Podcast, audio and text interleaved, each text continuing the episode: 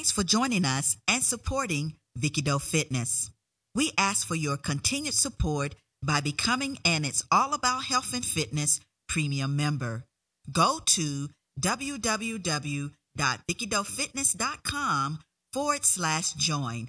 Again, that's www.vickydofitness.com forward slash join and register for a $6 monthly subscription. And remember, keep listening, sharing, and checking us out. The views and opinions expressed are for general informational purposes only. Consult with your physician or medical healthcare provider for medical advice, diagnosis, and or treatment. Today, we talk about navigating back into the workplace as we deal with COVID-19. As business owners, how are we being forced into being innovative and creative to keep our businesses alive? Joining us is Allison Wynn, the founder and CEO of her company, The Winning Experience, which is a national event planning agency that plans, designs, and implements customized events. She will give us tips on ways that we can navigate back into the workplace as business owners during this pandemic with creativity and determination. All this and more on It's All About Health and Fitness. Welcome to It's All About Health and Fitness with Dr. Vicki Hayward Doe and Dr. Virginia Banks Bright. This program is brought to you by Vicky Doe Fitness, a multimedia health and wellness forum. Now, here's your host, Vicky Doe and D. Banks Bright. I'm Dr. Vicki Haywood Doe, and with me is the one and only Dr. Virginia D. Banks Bright. So, how are you? Vicki Doe, how are you? I am fine, and we are back in the hot seat. We are. We took a little break, huh? Yeah, a little one, but we're back. We are back. And today we are talking about navigating back into the workplace as we deal with COVID 19. Now, so many of us as business owners were forced to shut down. Some of us had to cut down on staff and customers, and many of us were forced in being innovative and creating a new look altogether for our businesses. Now, a recent research study conducted a survey of more than 5,800 small businesses. And according to the PNAS, that's Proceedings of the National Academy of Sciences of the United States of America, they say across that full sample, 43% of businesses had temporarily closed, and nearly all of these closures were due to COVID 19. Now, respondents that had temporarily closed largely pointed to reductions in demand and employee health concerns as the reasons for closure, with disruptions in the supply chain being less of a factor. On average, the businesses reported having reduced their active employment by 39% since January. So, on average, the businesses reported having reduced their active employment by 39% since January. And so the decline was particularly sharp in the mid Atlantic region, and that includes New York City, where 54% of firms were closed and employment was down by 47%. Impact also varied across industries, with retail, arts and entertainment, personal services, food services, and hospitality businesses all reporting employment declines exceeding 50%. In contrast, finance, professional services, and real estate related businesses experienced less disruption as these industries were better able to move to remote production. Now, one thing we can agree on all of this is that that's all of us, including entrepreneurs. All of us we have been tremendously affected one way or another by this pandemic. And so we have joining us Allison Wynn, who is the founder and CEO of her company, The Winning Experience. And it is a national and meeting event agency that plans, designs, and implements customized events. Allison Wynn, The Winning Experience, has helped with both small and large corporate events, meetings, and trade shows for companies, celebrities, and A list clients. Now, she is here today to give us tips on ways that we can navigate back into the workplace as business owners during this era of the COVID 19 pandemic. We definitely, we definitely can't wait to hear what she has to say, right, Dee? Absolutely. Yes, we cannot wait. And so, all of you guys, I want you to make sure you go to our resources page, www.vickydofitness.com forward slash resources. And there you will find products and services that will be helpful to you as you embrace a life of health and fitness. Now, we have a variety of items on our resources list for you to check out and try. We have Reebok, Warby Parker, Polar. Polar are the monitors, the tracking devices. We have iRemedy Healthcare. iRemedy Healthcare has been very great because that's where I go and go online and order my um, mask and all of my gloves and things because sometimes Amazon they run out or it takes forever. But when I go to iRemedyHealthcare.com, they're quick and fast. So check that out as well. Spanx, we have Spanx, the right stuff.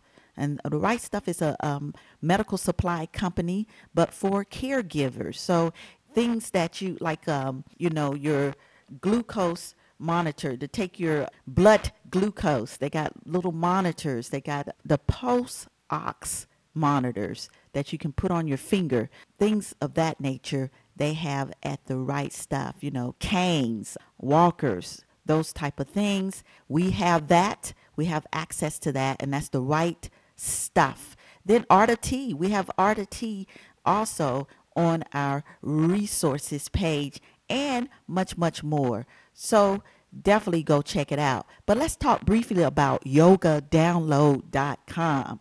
Yoga Download is the premier online destination for downloading, streaming online yoga, meditation, Pilates, the barre, and fitness classes, right? And so online, this company has been online, yogadownload.com has been online since um, 2009, and they offer 1,700 plus, so 1,700 plus classes they offer, and they are taught by professional instructors, including world renowned yoga teachers in the likes of Ana Forrest. So, make sure guys it's awesome it's excellent if you go on the resources page you can see some of the videos of the professionals teaching yoga. And so make sure, make sure you go to our resources page, www.vickydofitness.com forward slash resources, and check out all of those products and services that are on our page. And remember, when you use any of the affiliate links to buy any of the products and services on our resources page, you are supporting us here at Vicky Doe Fitness. And what do we always say, Dee? Thank you, thank you, thank you for your support. Thank you, thank you for your support. Can you believe, Dee? I was just actually I was writing this script and getting us all ready for today, and I was like, you know what? It's September already. I know. Summer is over. I mean, that was what I was you know, I guess it really hadn't hit. Uh, you know, you see all these kids getting ready. I mean, going to school, not getting ready to go to school, but going to school. And I'm like, wait, wait, just May. I know. just May. I know. What? And so when you sit and think, you go, okay, so what did I do for 2020? Quarantine and stayed home? I know. I mean, I don't know where Of course, you know, me and, and Dr. Doe, we were we were in the trenches working, and so maybe that's where the time went because we just kept it moving. It just was no let up, you know. But now school, you know, and then here's another thing. Mhm. I guess I'm confused because I see so much on Facebook. You know, these parents are getting these kids out of the house to school. Forget COVID. they have these little kids sitting on the steps waiting for the bus. I don't know where you all are going, but you got to get the heck out of here this morning. And they said, "Look, we got you some masks, we got you wipes, we got everything." I'm cracking up laughing. I'm like, these little kids masks and stuff, and these parents have kicked them out the house. They're like, we tired. That's it. That's it. But some schools, you know, they still are doing the remote thing where Are they? hmm But that's that's challenging though, because you know having your Yeah. parents try to engage the, the the kids to sit down in front of the computer and do their lessons. That's They hard. don't want to, and they don't want to. They don't want to. It's hard. Yeah, it's hard. It's very hard. I mean, and and you know, kids' attention span isn't that great anyway, and the attention span, I imagine, is worse trying to do some, you know, virtual teaching. I know, but we'll see. We, you know, we we have to try to stay safe, and and like we know, it's kind of hard for you know when you got kids together. It's kind of hard for them to you to keep them from touching each other, and I don't know. So we sh- we shall see, right? we shall see. I mean, it's it's going to be very interesting, and to see how long some of these schools that are open, how long they're going to stay open. The parents better keep the doors of the bedroom still open, because they might be making a, a circle a circle down there and back home. Big time, big time. No, no. But we do want to put kudos out there for you know our teachers and everything. Our Absolutely, yes, they are the unsung heroes. Yes, indeed. Yeah, Dee. So, how was your week? I know you're gonna you're getting ready to take off, but Yeah, I'm getting ready to go on a trip to the Upper Peninsula of um, Michigan. I'm kind of excited about that.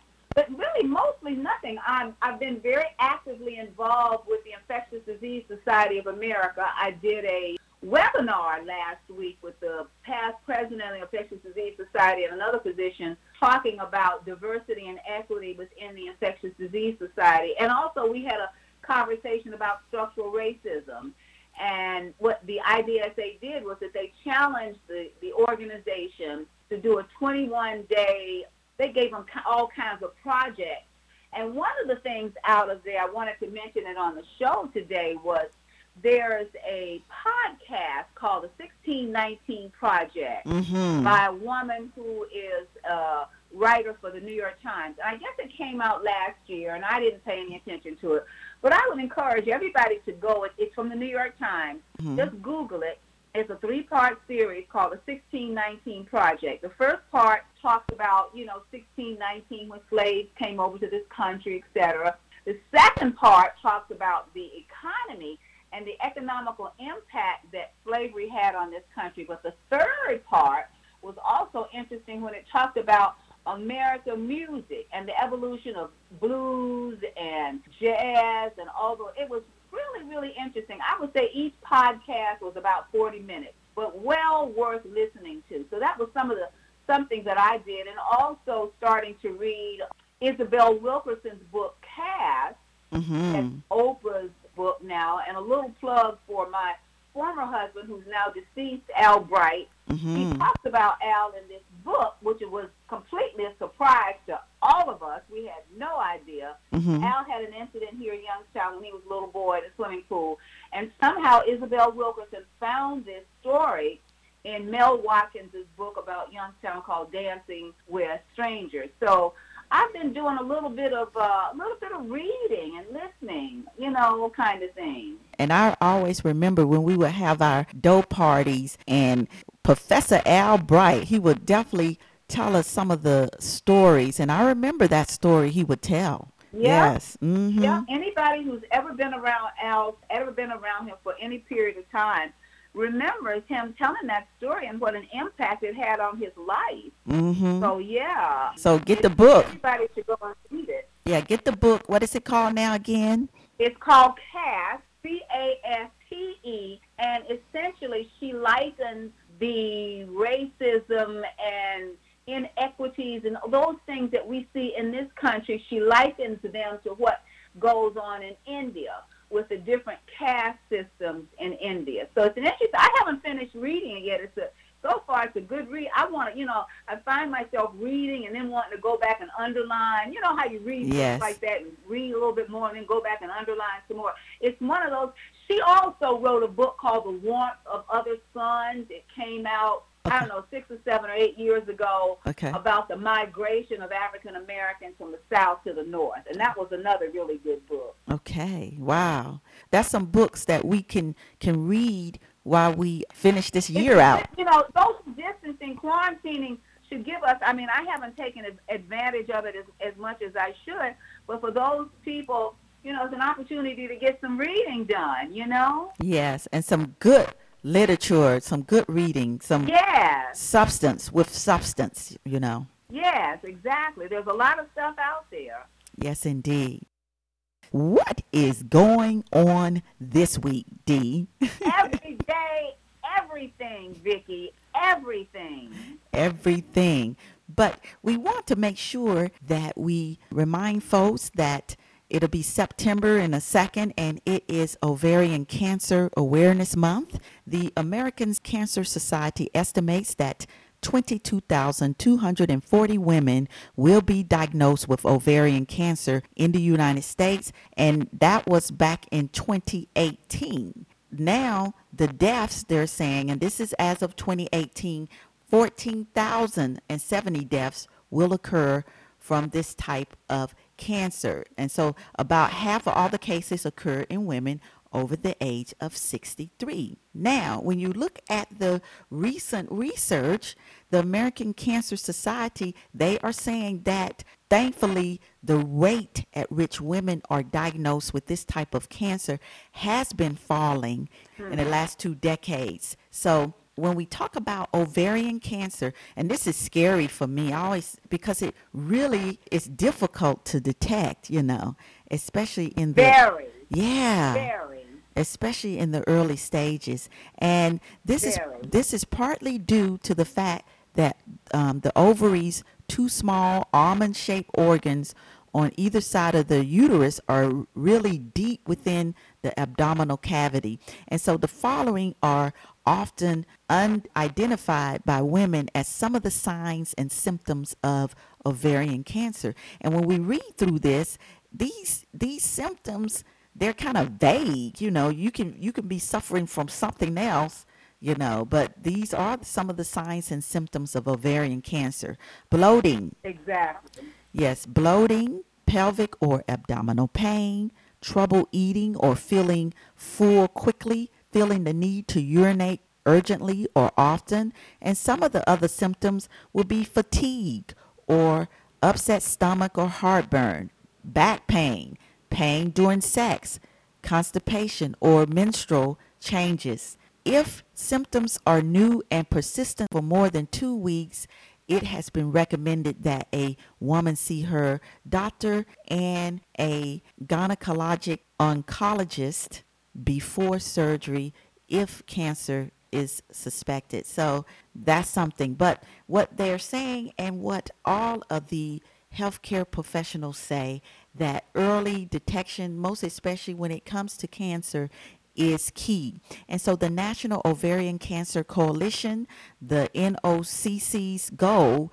is to educate communities and increase awareness about the symptoms of ovarian cancer.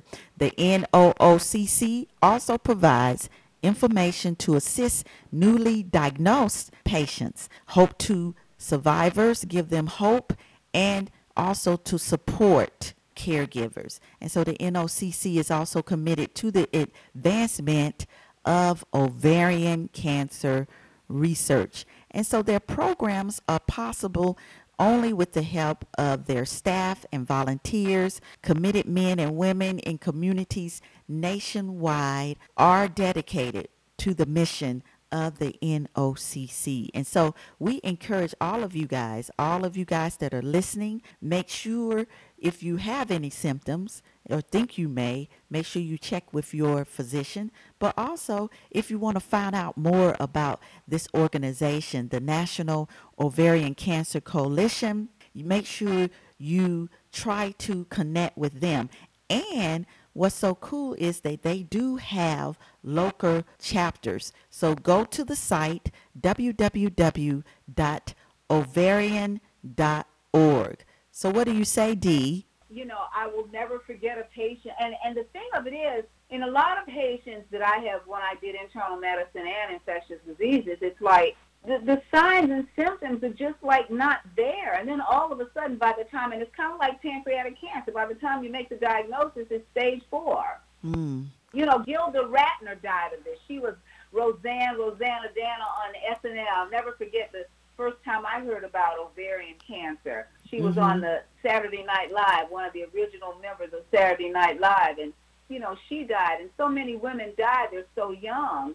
I hated the fact that I didn't hate, but when I had a hysterectomy, one of the things that I thought about was I don't have to ever worry about uterine or ovarian cancer anymore, which again are silent. Those are silent things that come on. And then again, also when I listened today on the news with these lawyers, you know, there's that situation of talcum powder Yes. associated with ovarian cancer. Mm-hmm. And that's scary. And I think, you know, sometimes I'm like, oh my God, because I, I love powder, you know, but that's been associated with ovarian cancer. So, yeah, I'm glad that September is ovarian cancer. It'll make women go back to their, even postmenopausal women, to continue to go to your OBGYN doctor and get checked out. Big time. And didn't Gwen Ifill, didn't she die of some kind of... She um, had uterine cancer. okay, Yeah. wow. She had uterine cancer. Yep. And a lot of times we ignore, you know, one of the signs for uterine cancer is postmenopausal bleeding. And a lot of women, you know, they might see a spot or something because they're used to, you know, periods and so forth. But they have to understand if you've gone through menopause and you're still having now a little bit of spotting or bleeding, you got to go see your doctor because that's a sign of uterine cancer. Wow. Yeah, so Yeah. we just got to be proactive. That's really it. We do. And women tend not to be. Yes, yes. Well, we got another shooting, right, Dee? Oh my goodness! I mean, it's not like we're becoming numb, but and now it's like you know, I, it reminds me of Gil Scott Heron's song that we used to hear back in the '60s when we were in school and stuff. The revolution will be televised, and that was way before any cameras or anything like that. And now we're seeing, you know, people bring out their cell phones, and we're seeing murders and attempted murders and assaults and battery and all this stuff right before our eyes. And it's shocking that we just had a situation where a young man, 29 years old, from Winston-Salem, North Carolina, by the way, Mm. living in Wisconsin with his family, Mm. uh, had three little boys in the car and apparently was going to try to break up a domestic situation. The policemen were allegedly, this is all allegedly, the policemen were allegedly called, and we saw them walking him to the car. It didn't seem like he was giving them any bad, you know, mouth back or anything. And it, to me, unless there was some trick photography, he leaned over in the car, and then you hear hear gunshots, and um, he allegedly had seven gunshot wounds. It's a miracle that he was alive, an absolute miracle. And I just put on Facebook this morning. I would love to meet the trauma team who took care of this man because he is paralyzed from the waist down. But the fact that he's still alive, I can't imagine Mm. what the damage the bullets did to him. Mm. And then, of course, let's not forget his little boys. I think they were three, five, and nine were in the back of the car. See, I happen to know him, uh, Ben Crump, who is the lawyer for George Floyd's family. I'm not sure whether he's representing Breonna Taylor, but he's a very high-profile attorney. I think he was he was Trayvon Martin's lawyer. He's a very nice man. Mhm. Uh, went to went to Morocco with him and his lovely wife. Mhm. But you know, anymore, he's gonna have to get about another fifty lawyers and form a, one of a firm that's bigger than some of the most some of the biggest firms in the United States. If this keeps up, Oh, I know, and I think he is he is representing Breonna um, Taylor. Breonna Taylor, okay, Yeah. Okay, so there it is. I mean, you know, to ha- and the sadness that goes along with this, you know, he's doing his job, but you have, we have to also remember a mother lost her son, a father lost his son. I'm not lost; they was injured, and now he they have to live. He has to live with being paralyzed, trying to raise some kids, raise a family. Under any circumstances, that would be difficult. So, you know, we'll have to wait for all the facts to come out, whenever that is. I know, we right? Have to wait for Right. I know. for all the facts to come out, despite the fact that our lying eyes saw on television what we saw. I know. We're, we're not political on this show, but it's just that, you know, when you see the George Floyd situation that happened, what, a six or seven weeks ago, eight weeks ago, and now you see this situation, it's hard not to have some kind of feeling, one way or the other. It's just hard to be not any feelings whatsoever. So we'll see what happens with this. Uh, hopefully, fortunately, he's able to live to tell the tale. Right. So many of these people, Breonna Taylor and and Trayvon and, and, and all these people ha- have not been able to live to tell the tale. So it's the, the policeman's word against a dead person. Right. So we shall see. But here's the problem, though. You know, people are still doing regardless. They are still shooting regardless. That's Right. my issue. Right. hmm So they're not stopping. Still shooting and asking questions and trying to figure it out later. I mean, it was a simple situation. He was trying to break up an argument from all of the people that were there. And in fact, I read one that he was relieved when the policeman came because then he could get up out of there. Right. And But they end up uh, shooting him. Do anything. No, they end up shooting him. Yeah, they shot him. It seems like the two women that were, you know, fighting and carrying on, after that, they started blaming each other. Why did you call the police? So, yeah. Yeah. So it's something. And, So there and it is. there it is. And it, it just makes you, you know, people, of course, they came out protesting, and then that kind of got out of hand. So, you know, Yeah, last night two people were killed and several people were injured by a appears at least it appears to be a lone gunman, what they said was a had a long gun. And again, the revolution will be televised because they had photos of him running through the crowd, you know, doing this. And now apparently they've arrested a young man allegedly and charging him with first degree murder. But it didn't have to happen. Mrs. Blake came out on television yesterday and actually told people mhm. that she didn't really want them to come out and riot. You know, she did not want this is not what her son wanted and stuff. But you know, people are angry. yes, they are. They are. People are angry. And I remember Bakari Sellers this morning said on television that riots are the voices of the unheard. That's it. Nobody wants to see anybody looting and all of that, but sometimes we focus on the looting and the riots as opposed to what got us to this point. But that's the whole point. What got us to this point. And so I would say that whatever they're working on when it comes to the reforms, you know, they need to get with it because um, people are still shooting and they're not stopping. So Yeah, they do, and apparently they're they're giving these policemen all kinds of um, courses and you know de-escalating situations and this and that and this and that. Well, apparently it's not getting to some places like Kenosha, Wisconsin, because they're still shooting somebody in the back, I know. With no gun. no weapon, and not even you know acting up, no resisting what they weren't arresting him, but no resistance or whatever it was that they were doing to him or whatever, just shot him. Just let's just shoot. And you would think, okay, it might be just a lone policeman, but they're doing this in packs, Right. P A C K S, Right. like wolves. Yes. As far as I'm concerned, they're all complicit. Like when you commit a murder and somebody is with you when a, a murder is committed, that person can get the same sentence as the person who committed the murder. So as far as I'm concerned, none of those policemen tried to de-escalate the situation from what we can see. From what we can see. So as yes. far as I'm concerned, they were just as com- they were as complicit in it as, as the guy who pulled the trigger. And most of the situations that we've seen that's similar, and the other police, they're all together, and no one is, you know, trying to chastise or pull away or something. No. They're not doing that. They're complacent, like you said.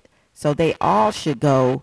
They all should get punished, but no one's getting punished. So No. And to, for anybody to be punished, it takes forever. I know. And here's the thing. It takes forever. here's the thing though you know most people say oh well we need our police yes we do we do need our police We do. yes yes they are protecting us but what about these that are shooting folk that don't have a I mean, gun that are let's. Let's face it. You got some rogue cops. You got some cops that are rogue, that, that are bad cops, as we say. They're bad cops. Most of the cops are generally good. We need them when we're involved in automobile accidents or when somebody's trying to break in our house or whatever, what have you. Yes, we need them. I'm calling 911. Happy to see them driving up the driveway. But by the same token, among their midst, they got some bad apples. That's it and then you know since i'm african american and i'm calling for their help i don't want them to make a mistake and think i'm i'm the one and and shoot me Right. You don't shoot me when you I've called you for help. I end up getting shot. So yeah. But I, I, I would be remiss if I didn't mention one other thing that has hot topic that's happened over the last few days, Vicky, okay is the moral majority, the Right Reverend Jerry Falwell oh his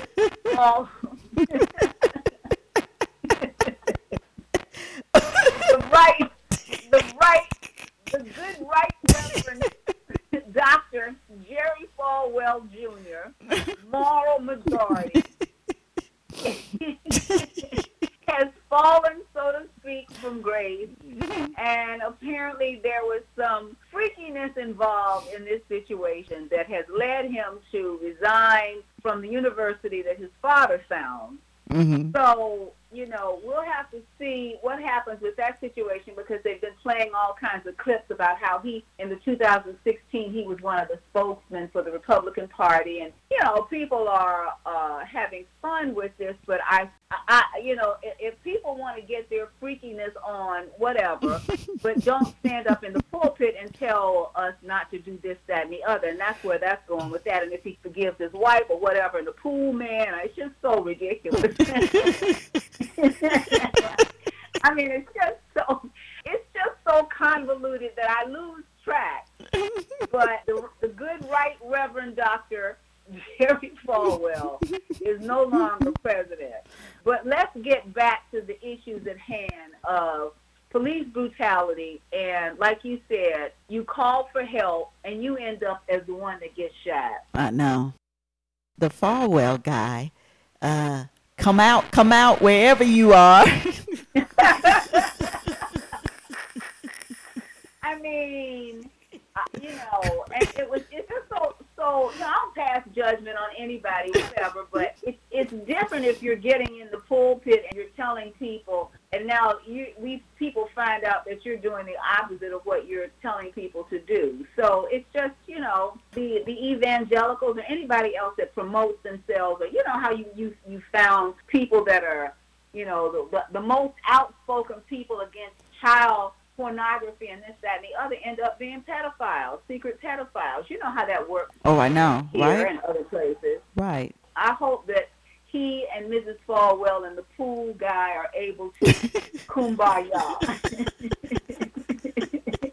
What they say, it is what it is. it is what it is. It is what it is. You know, it is. It is. what it is.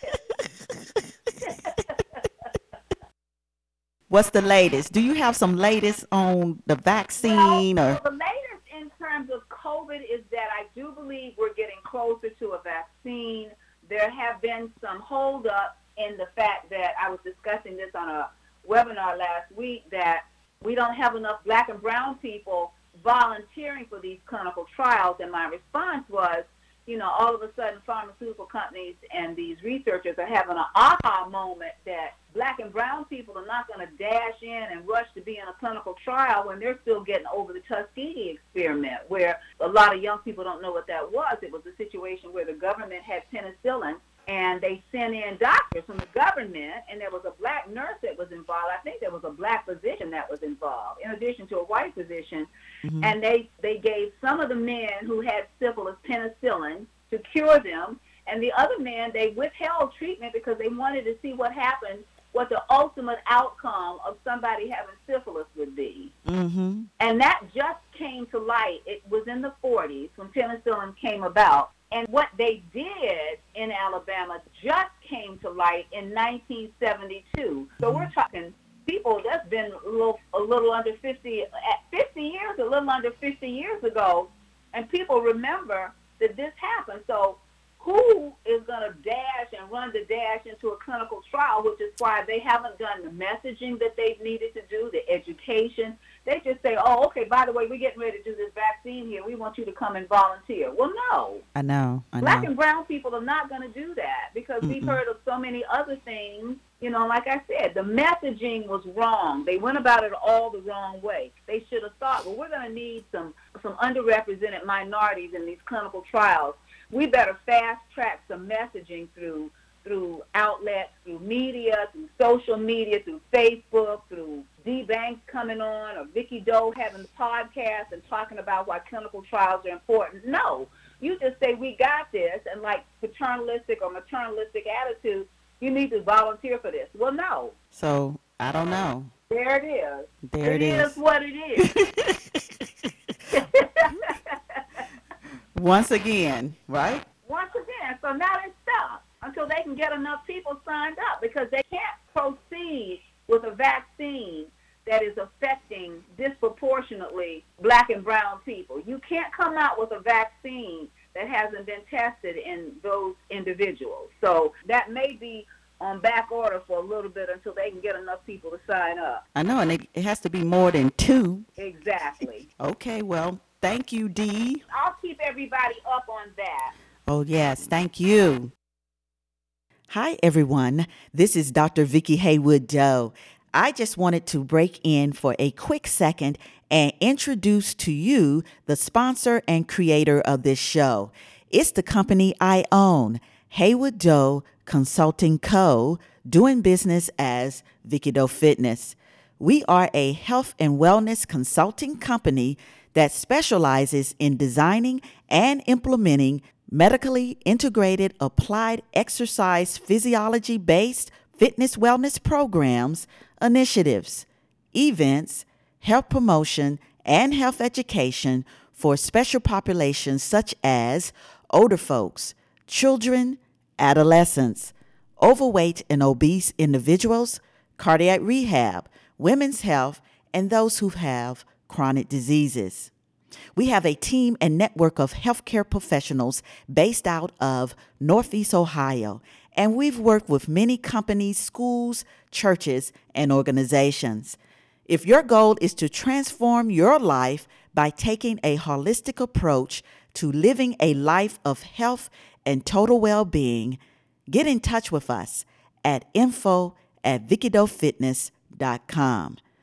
To find out more about our own site and online programs and services, go to vickidofitness.com. And now back to the show. Now, today we're talking about navigating back into the workplace as we deal with COVID 19.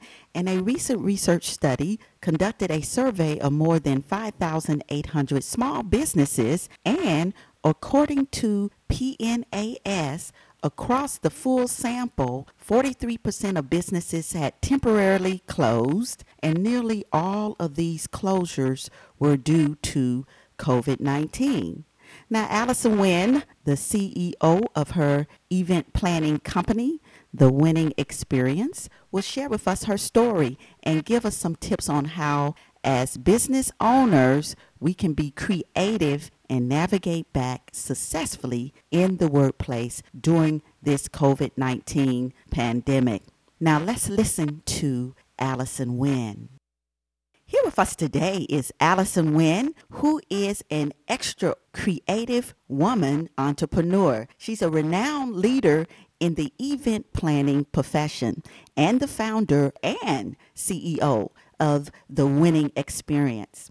Now, the Winning Experience is a national and meeting event agency where Allison and her team plans, designs, and implements customized events to reflect a client's brand and values.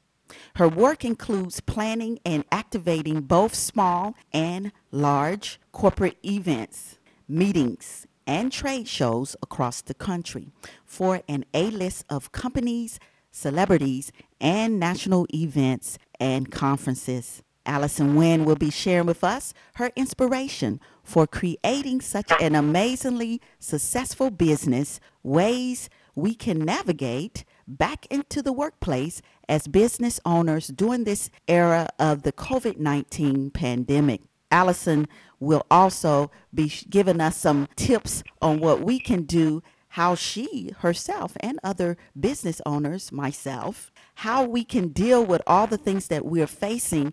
And she's going to give us tips and ways that we can still be proactive and handle our business.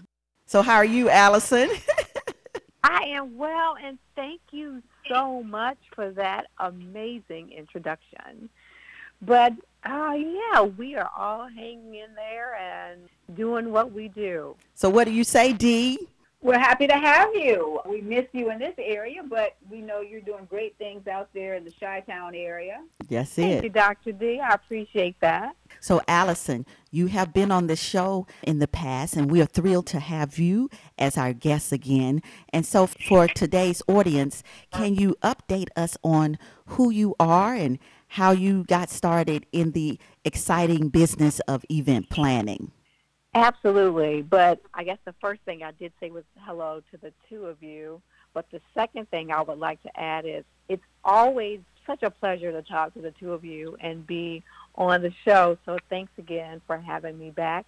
And I Oh, always so look welcome. forward to Oh, thank you. I always look forward to spending time with these two ladies. So Aw. let's just start from the beginning. The winning experience was, say, birthed and created in New Orleans, Louisiana, one of my favorite places on this earth. We used to live in New Orleans, and I always had a passion for planning parties and events. I was always the one that would plan someone's party or plan this or plan that, have people over for a cookout or whatever the occasion. I was always that go-to person.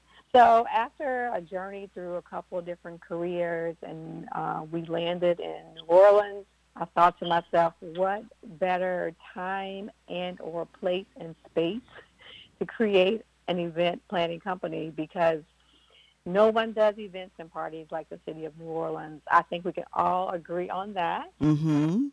So started there. Started uh, a dear friend of mine who I actually had just met in New Orleans. Her name is Fela Meyer. Introduced me and recommended me for a national conference to be their on-site planner, and basically that's what started the whole experience of winning with Allison. And I was a sole person planning events. But I must say, my first experience was with Liberty Bank and Trust, which is a black-owned bank in New Orleans, and it's still there today. And they actually gave me my very first planning experience. And from there, we have just, you know, had peaks and valleys. Event planning is one of those businesses that thrives when the economy is doing well, and it's tough when it's not. So we've certainly had ebbs and flows, been able to survive them all. We're still here after 20 plus years. But I would say COVID-19 has really called for a major pivot, transformation, reimagine, whatever you want to call it, that you have to do Mm-hmm. to exist. That's what we have done. But it's been, you know, it's been a journey. I don't think I would change a thing that's happened. I've learned a lot. Uh, I continue to learn a lot.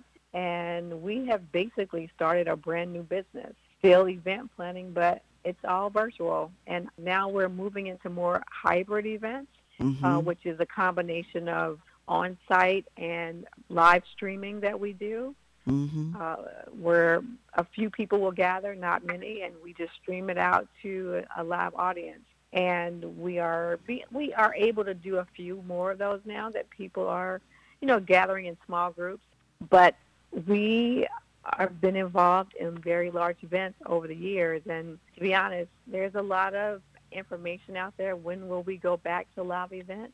Both of you ladies Mm-hmm. work in a similar space in that you know you interact with people Of course, Dr. Banks, you see and you are infectious disease specialist, Mhm. so you see firsthand what we're all dealing with. And of course, Dr. Vicky, you same thing, working in a university setting. So I, I don't know when people will feel comfortable. We've done a number of surveys to people that we've worked with and been a part of our our planning process and actually engaged and attended. And everybody still right now is a little iffy about if they're ready to be amongst thousands of people in, in the same space. Mm-hmm. So You know, it's interesting that you mentioned that just as I was coming here to do the podcast with you, um, CNN reported, and you know, I was thinking out because I had called some friends today, and I said, you know, I'm going on vacation Friday. You want to get together, just social distance, and they were like, no, no, we're not, we're not coming out. Well, they just CNN just today said that there was a wedding that happened maybe about a month ago, and they have I forget how many people were there but they did contact tracing and a significant number of people there were became positive but more importantly there were people that became positive who weren't even at the wedding from people who were at the wedding that's how they did the contact tracing and sadly they have had a couple of deaths from that so after that i was saying to myself, well, maybe my friends are right. Uh, I'm running right back in. So I think you're right. People are still afraid. Rightfully and so. rightfully so. Mm-hmm. I think people are feeling that they are.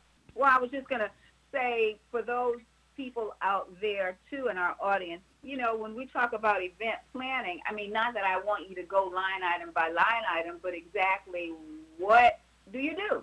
And that's a big question. That's a big question amongst my colleagues and planners.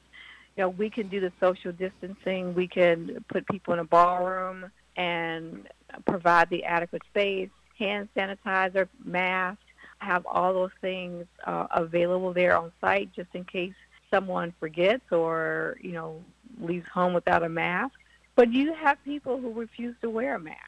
It's it's hard to manage a situation when you have people who don't want to abide by the rules because it's not about an individual. It's about that person potentially exposing people and then just like you said, the tracing, all these things that we I think that we need to make people feel a bit more comfortable. We just aren't seeing it yet and that gives people pause you know, Dr. Banks, you just mentioned you were talking to some friends earlier about maybe getting together. I called a couple of my buddies here. We used to do Wind Down Wednesday. We would get together, you know, after work. And so Mhm. I thought perhaps maybe, and it's just two other people. I was like, hey, you all want to get together on the deck, social distance, and just Mhm. have a conversation? And they said, absolutely not. We're not doing that. Oh, So, oh. and that's just two people, two. It would have been a Mhm. total of three people. Mm-hmm. So I just think people are going to have to have a more of a comfort level. But on the other side of that, you have people who are ready to gather and socialize. But if you're supposed to keep the distance, how do you keep people safe when everyone's not necessarily going to abide by the same rules? And that's the big question. I mean, we can talk about as planners all day and put in safety measures, but if you have people who show up and don't want to do it, I mean, how do you handle that? I mean, yeah, you turn them away, then there's an argument, then, you know, one thing leads to another. So I think, especially for our clients, and specifically, we work with a lot of corporations. I just don't think a lot of people are, are right now willing to take on the risk. Right. That's the key. Because people can sue, you know. Right. There's always that, you know, the small print that says, you know, if you come here, you get it. We're not responsible. Well, we all know that that can be in the small print, but that Right. doesn't mean it's not going to be challenged. Mhm. And exactly. At the end of the day, who wants someone's death, what could have been prevented? Like, who wants to take on that responsibility? Mm-hmm. Yeah, there's a lot more factors that now we have to think about. Have you seen know. a surge in the Zooms? I don't think I've done more Zooms in my entire life and WebEx and all of that. Are these people getting wealthy, or is that what is that what you've had to resort to for a lot of these events now? So we don't use Zoom, but yes, I mean Zoom. I'm sure their stock is probably going through the roof, but uh, we use another platform for our events and meetings and webinars that we host for our clients. But it's just, you know it's a similar process, a different tool. But yeah, I think what we are having to do first it was okay, we need to get people together, bring them here in this virtual space. But now, because everyone is zoomed out and virtually exhausted, no one wants to, you know, you remember when Zoom first started and you would get together with your friends, let's do Zoom and have Yeah. happy hour. Yeah. Everybody was all excited. Everybody's like, oh, Yeah. no, not anymore. no. I know, right? So we have a job as a planner for these virtual events to be engaging. So not only are we uh, responsible for delivering content, a message, but we also have to deliver excitement via a tool that that has exhausted the whole population.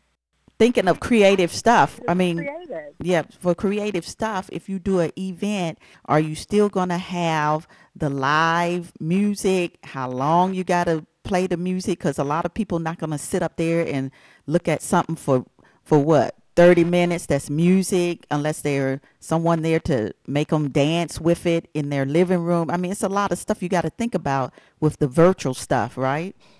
Absolutely, because when you're in a in a space where we have your attention captured and you're looking at a stage and you have your friends next to you, it's a bit different because you're out having fun. So we don't mind necessarily having to figure that part out. hmm What we have a little bit more, what takes a little bit more planning and thinking through is competing with the dog running in the room, your kids coming in the Oh. room, the person watching Right. television. There's so many more distractions. Mm-hmm. So our job is how do we keep people engaged? hmm Yeah, I was watching a, um, I, I can't say which candidate, but there was a, a fundraiser that my sister was involved with. And so the, what did you get for your contribution? Well, it was a big night of the famous DJs from all over the country doing a virtual, you know, sing, playing music, the whole bit. Now, you know, as you know, Allison and, and Vicki too, nobody loves dancing and music more than I do. I got utterly bored. I mean, there were all these, you know, there were all these great DJs and stuff, and DJ Khaled or whoever, but I just couldn't watch it anymore. I, I, I just, the concept of just sitting there, like you said, there wasn't anybody here, couldn't dance by myself. So, yeah, what do you do? And, and, and I think the people that had that fundraiser thought, wow, this is going to be a really good idea. I didn't talk about it with anybody else, but I wonder if, like you said, that's not the answer either. Right. I mean, you really have to think through your like your end game. Like, really, what do you want to accomplish?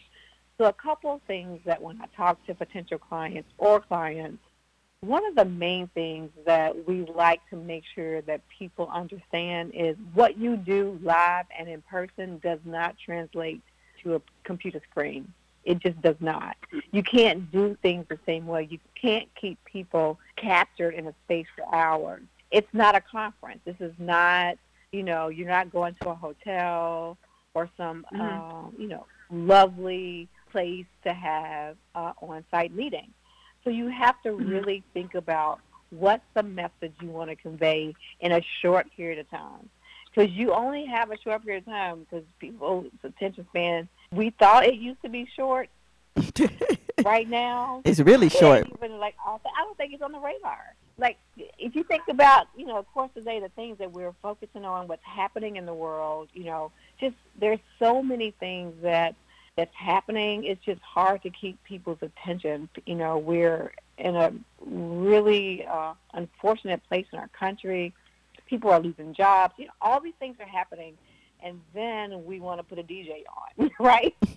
that doesn't Right. like Yeah. we have to make sure that it's something that will allow a person to escape from all these things happening in our head. Oh, I know. And it's, it can be a very tough challenge to come Mhm. up with things that are creative and add value to someone's day. what kind of suggestions and some examples of what you've done, maybe at least one or two. Okay, because that's what you pay me for. So Giving away your secret. At know, least- I can't, At least one. Dr. B, I can't, I can't give away the secret sauce. You got to The secret sauce. That's it. we understand. So first, I would always suggest know your audience. Okay. And that's sort of tricky now in a virtual space because unless you have a private link and you are, you know, it's a private event, anywhere, anybody in the world could be watching. Mm-hmm. But Mm. as much as you can, understand who you are speaking to. Because once you can define your audience, you can create, it helps you to create the experience. So one of the things that we always suggest is when we talk about engaging, that means you've got to keep your virtual audience active. You Mhm. want to know if they're paying attention. So what's a few things that you could do so you know that people are listening? And we all know what this one thing is I'm about to say because we all love it, is give away free stuff. Mm-hmm. so most of the platforms allow you to do chats or ask questions or things can pop up. Mm-hmm. So, you know, maybe it's a question about your brand. And so, and if a person answers, you know, comes up with the correct answer, you give them a prize that's valuable, right? Mhm. So when you are promoting your event or wanting people to engage, talk about what you're going to do. Talk about the giveaways. Going to give away a car. You know, of course, everyone would love that, but I know, right? but make it enticing. You know, make it like so people will be listening. And so then that way throughout your event, you can have pop-up questions. People are really loving these games that are bouncing in and out of these virtual events. Anything that keeps a person active and engaged. Because if they know there's a prize at the end, Mm-hmm.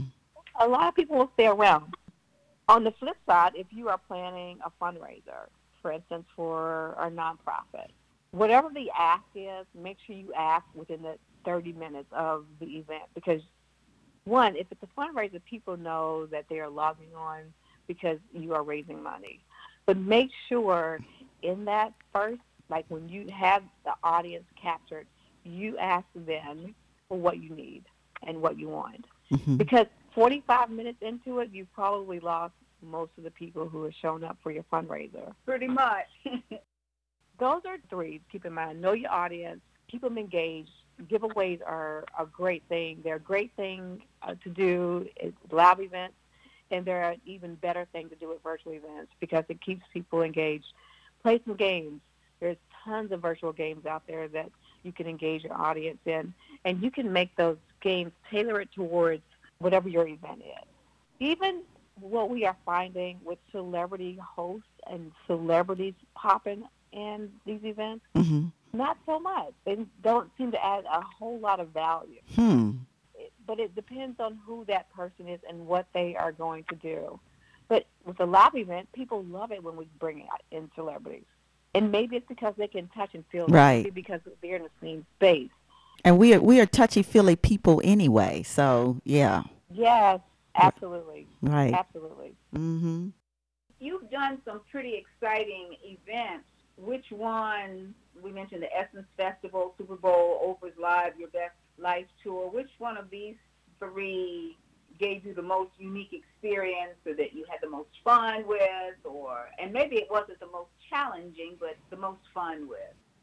Well, um, I would say all were fun. Fun and an event planner fun. you know, with every event that you do because you have a plan. I'm always telling people to have about 49 plans, all solid. Is that like A, B, C, D, E, F, G, back up? Yes, yes, because best believe you go get if you have 49, you probably gonna use 39 of them before it's all said Oh, and done. goodness.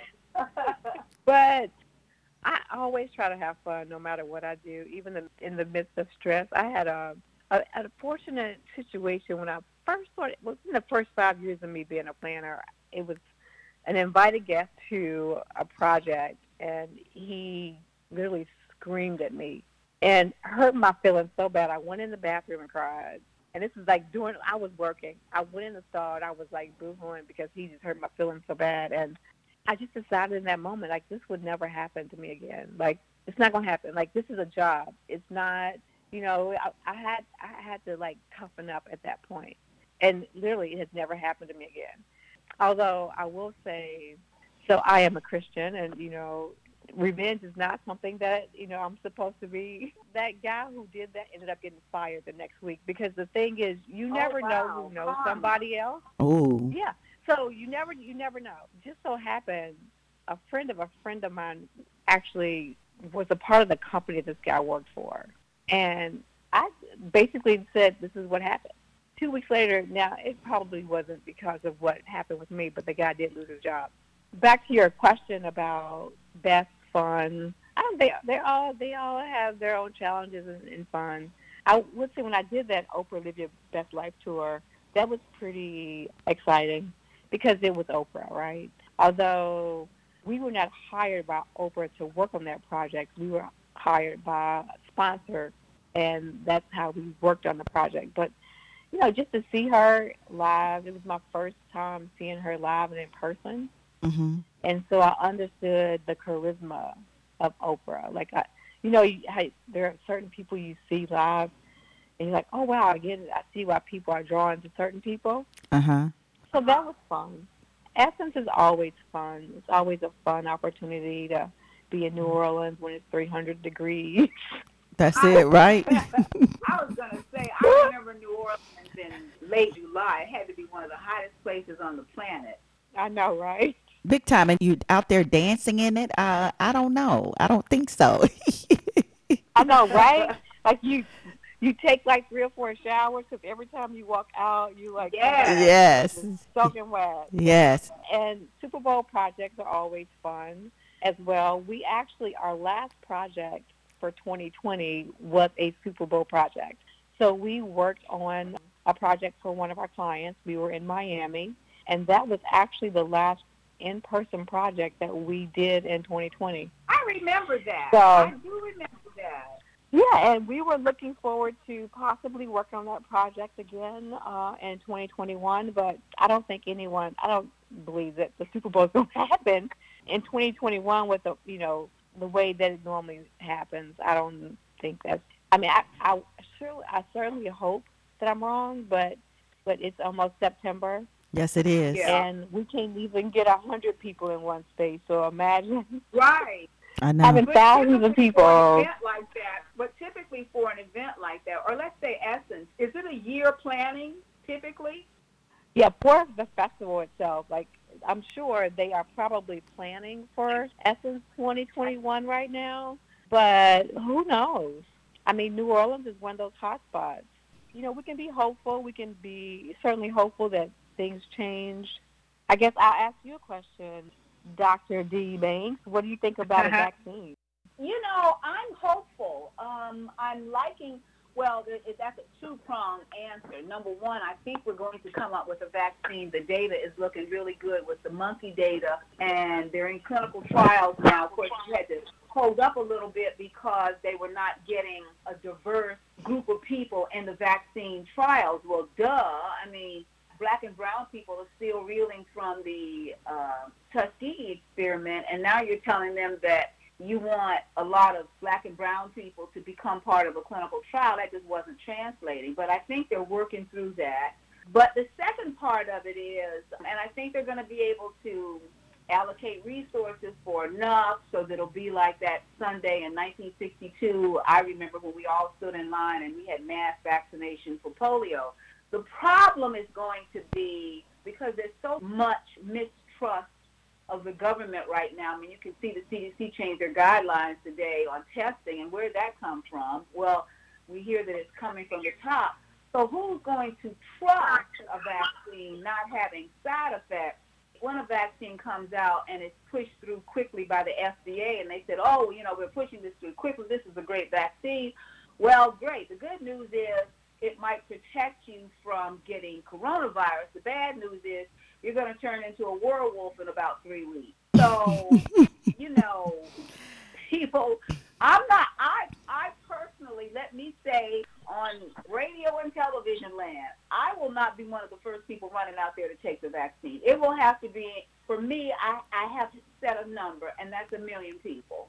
That's how I feel, you know, because we will see. But if people start doing the the vaccines and at least we kind of putting that under control, then I still will think that people just their psyche we still are going to be squeamish about going to a place where there's a lot of people i think for a while at least for another year or two that's that's what i think I, I think so too. I would agree. So that's one of the reasons that we are we are really working hard on our virtual mhm uh, capabilities and and having the conversations with our clients so that for now we can offer and we do offer a virtual and a hybrid option. Okay. And when the time comes we are certainly ready to go back you know full in person planning. But for now i think we all feel like this is the best option for safety reasons. So tell me though, as we wrap up here, a lot of networking goes into definitely into business, but definitely into um, event planning. And so tell us a little bit how the power networking, how it has impacted your success with the winning experience. By the way, I love that name, the winning experience. You might have to uh, do a whole story on how you came up with that name. But first, fir- first answer the, the power of networking and what it means, how it has impacted your success. networking is key to any success. I will say it's a, a bit harder now. Uh, we do a lot of phone calls, a lot of virtual conversations, just sort of one-on-ones, and that's how we are networking.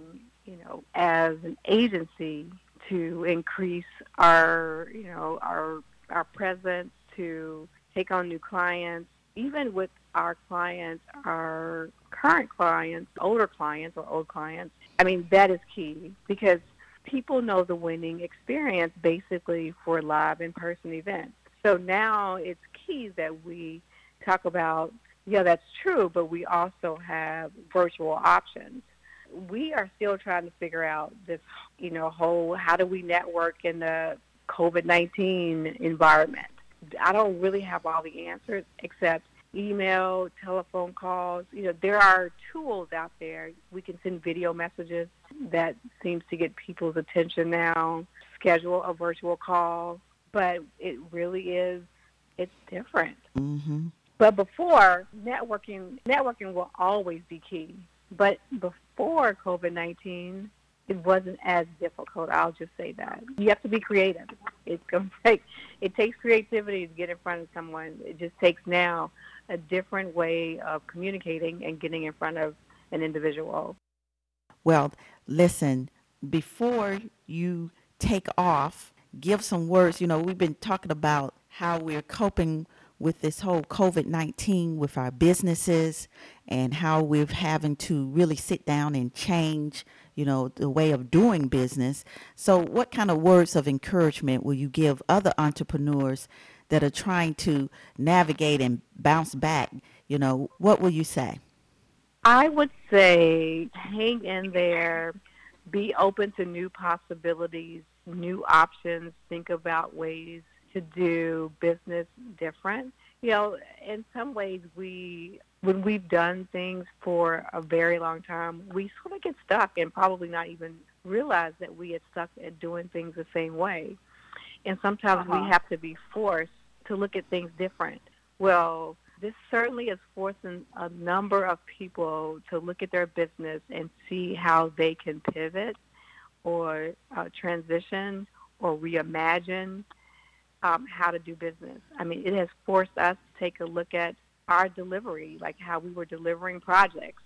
And if we wanted to survive, we had to figure out a way to do it different. So more importantly, if you just got to hang in there and just be open to possibilities and partnering with other people that makes you stronger. We, I partner with a, a production team that I had worked with in the past, So we, uh, in March, we realized that neither one of us were we were not going to be doing much work in 2020 if we didn't figure it out.